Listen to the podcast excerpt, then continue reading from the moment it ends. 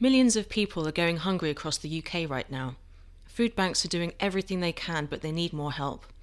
Join Bankuet's mission to tackle food poverty and get food banks across the UK what they need. One simple donation can make a huge difference to a family in poverty. To donate now, just go to www.spectator.co.uk forward slash donate.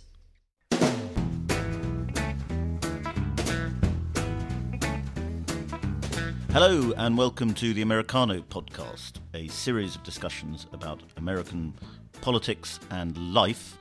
My name is Freddie Gray. I'm the deputy editor of The Spectator. I am delighted to be joined here in London at The Spectator office by Jacob Heilbrunn, who is the most frequent contributor to the Americano podcast, but I don't think we've ever done it. Actually, we have. We've done it in person in America. But anyway, first time we've done it in London. So, welcome, Jacob. Thank you, Freddie. Very good to have you here. And we're going to start by talking about Joe Biden and what the midterm results mean for him and his future. Because yesterday I had Daniel McCarthy, who you know well, on the podcast, and we talked about Donald Trump and what his candidacy for 2024 means. But let's start with Biden and say, well, let me put it to you that Joe Biden now has a spring in his step, apparently, because of excellent midterm results. My instinctive thought about that is that the Democrats may be getting a little bit overconfident about Biden's appeal to the electorate. Do you disagree? I do, in the sense that I think Biden does have wind in his sails. The midterms, one way or another, were a referendum, not just on the Democratic Party, but also on him. And the scale of the Democratic victories was entirely unanticipated by much of the commentariat. The Republicans are reeling and knifing each other in the back right now. And Biden may well prosper from the fact that the Republicans have only narrow control over the House of Representatives, because that means he now has a foil to blame things on when no legislation has passed for the next year, next two years, and when the Republicans will probably run amok as they are intent not on legislating but on investigating. So I'm not saying that I've never maintained that Biden is incredibly eloquent or some kind of strategic genius, but I think he does have a good sense for where the middle of the American electorate is. He hew, tries to hew to that center, and I think the election has positioned him well for the 2024 election. Is it often the case that Biden is underestimated because he seems to be doddery? I mean, people talked a lot about how Trump sort of pretended to be an idiot, but was actually this genius operating all the time. I think that's not true. But also, people, sort of the small club of Biden fans that there is out there, they like to think that everybody thinks he's this doddering idiot, but actually he's got a brilliant plan behind it. I don't think that's true either, but it's certainly true that his team or his White House is quite smart at politics. And one thing I'd point to is the student debt forgiveness thing, which in a way is an easy way of getting votes. You're basically bribing young people to vote. But it worked and it was well timed. That was a very sound move. And I wouldn't be surprised over the next two years if he tries to extend that student debt program, which really does hit the middle class of America very hard because we have this cockamamie scheme by which these students exit college loaded with hundreds of thousands of dollars in debt. So, yes, that's a winner for Biden. Is Biden a strategic genius? No. But he does, again, have that instinct for the middle. And I think that he is going to do well over the next two years. Inflation is starting to come down. If the economy recovers over the next two years, I think Biden could open up an insurmountable lead over any Republican challenger. Well, I suppose sort of sound monetarists would say that Biden's economics are crazy, they're dangerous. He's running up enormous debts. He's, he's stimulated an economy that was actually booming, causing this inflationary spike. But because he is president of America and the American economy is the dominant economy in the world still, he gets away with it. The dollar has been strengthening against the pound. Whereas Liz, someone like Liz Truss in Britain, she tried some sort of, if you like, reckless growth economics and the markets punished her very, very fiercely. Whereas Joe Biden can pretty much get away with anything, can he not? I don't know that he can get away with anything because the Federal Reserve has been consistently hiking interest rates. That's one reason that the dollar has strengthened. But the other is that the United States is seen as a sound haven for investment and for funds. So it yes, the capital inflows in the United States are quite amazing and a testament to the confidence ultimately that people have in the United States. And oh, I don't want to sound like a conspiracy theorist here, but the war in Ukraine has helped the American energy sector, which is a huge sector. Uh, you have huge inflows of capital now because of America's energy abundance. It also helps our arms manufacturers. I mean, it, yeah. it is a kind of military Keynesianism. Yeah. That is what the United States has practiced. I mean, we have a whopping military budget. And in Congress, it's, it's quite fascinating to observe both Democrats and Republicans now staunchly back increased defense spending because in their districts you have all these ma- manufacturers. I mean, it's all been spread out across the country. So, is there an extent to which it doesn't really matter whether Biden's a good president or not? Doesn't really matter whether he's compos mentis or not. The deep state, if you like, the arms manufacturers, the the CIA, they can control America's role in the world, and it doesn't really matter what happens to the president. Well, if you look at Biden's extemporaneous remarks, I think it's hard to say that he's not compos mentis. I mean, we've had, he reminds me a little bit of, you know, Ronald Reagan was underestimated and mocked by the press too. He was portrayed as someone who fell asleep in cabinet meetings, who couldn't, who often fumbled his sentences. Eisenhower did it deliberately. He, he was called the hidden hand presidency. Mm. So I don't see I think Biden, you, you get what you see. I don't detect a diminution. He's always been subject to malapropisms. And of mm. course, George W. Bush was as well. Yes. I mean, I've heard people say that as his brain has got slower, uh, his speech has got slightly better. well, because he doesn't make the mistakes as quickly. Well, I'm not a judge on that. I just don't I think there's been a physical decline in Biden. For all your talk about a spring in his step, I would say more wind in his sails. I mean, it's not as though the man, his gait is clearly stiff. I mean, he's an elderly man. It's also interesting to me why is being old? Why is that automatic cause for disparagement? It used to be that we would praise the wisdom of the elders. Now it's become a term of obloquy. I don't think that's true. I mean, I think yes, it's you know it's this Republican talking point that he's senile and so on, but young people don't win elections.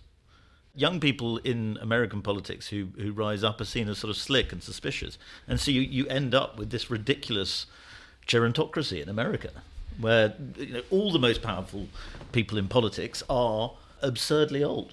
It is a problem. I mean, I, I do think you need a youth movement in, in Congress, too. If you look at the Democratic leadership, it, it does look like the East German gerontocracy in 1988, 1989. And I don't quite understand why that's happened.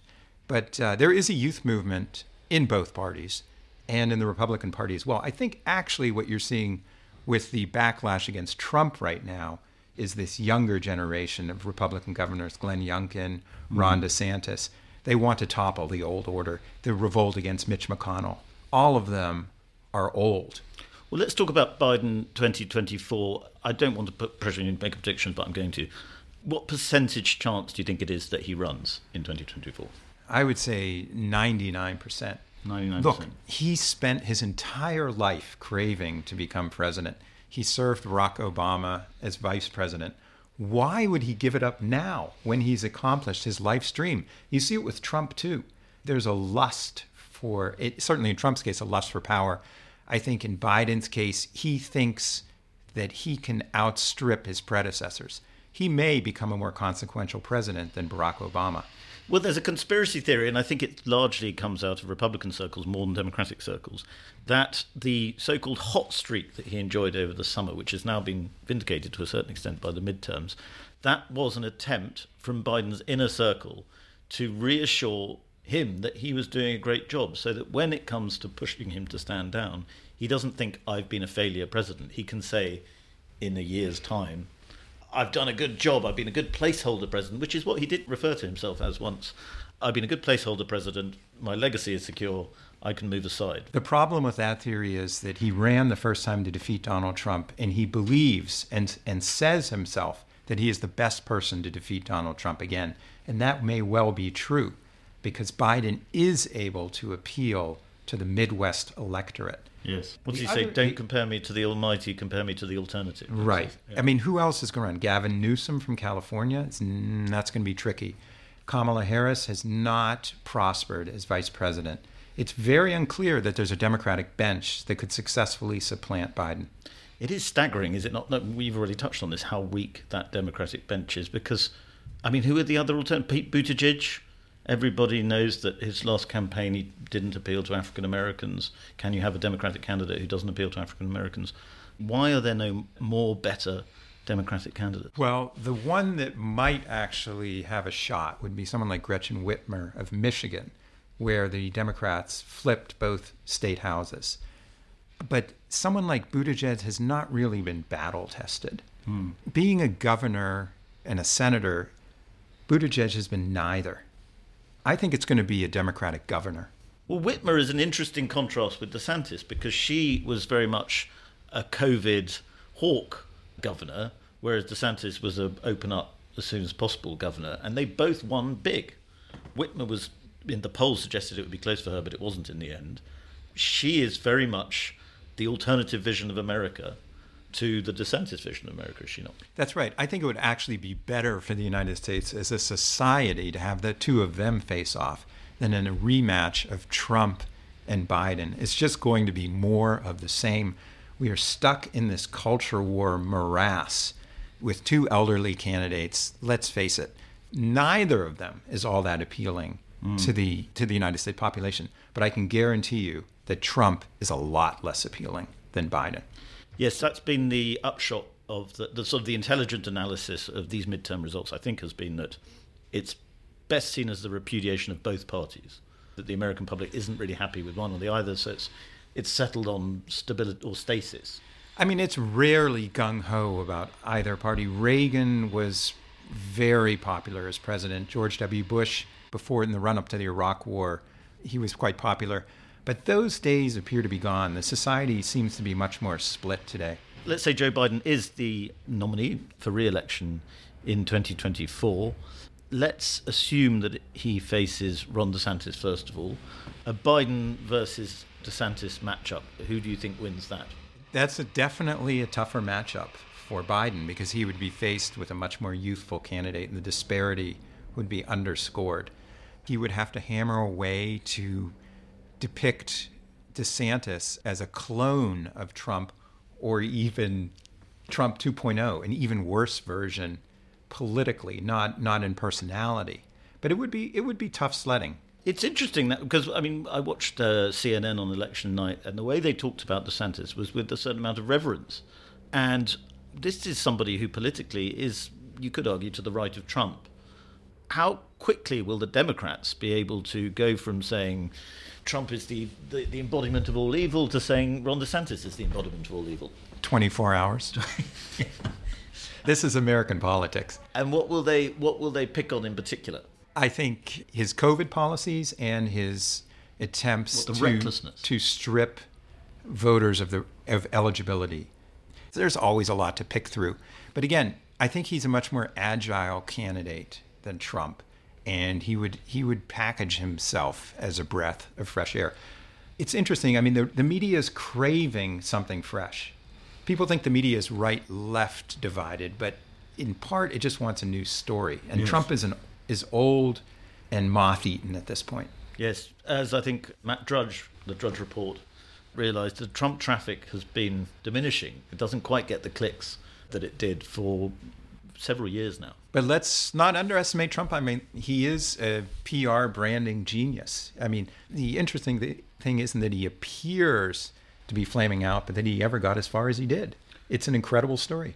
Well, I think the most interesting part of his speech on Tuesday night was where he said Americans haven't felt the pain yet of Bidenomics, essentially. He was saying that they will start to feel it in the next two years. And that is quite a safe bet in a way. I mean, it seems likely, experts seem to think America is heading into a recession. Biden can keep bribing off parts of the electorate if he likes, but he's going to have to face the fact that households are going to start really suffering at some point. and then Trump starts to become an attractive candidate again. A severe economic downturn would probably ensure that a Republican wins, but I'm not convinced that it's going to occur. But the worst may already be behind us. On that optimistic note, I think we'll end it there. Jacob, thank you very much for coming in. Thank you, Freddie. Thank you very much for listening to that episode of Americano. If you enjoyed it, please subscribe. And if you really enjoyed it, please leave us a star rating, preferably five stars, and a review.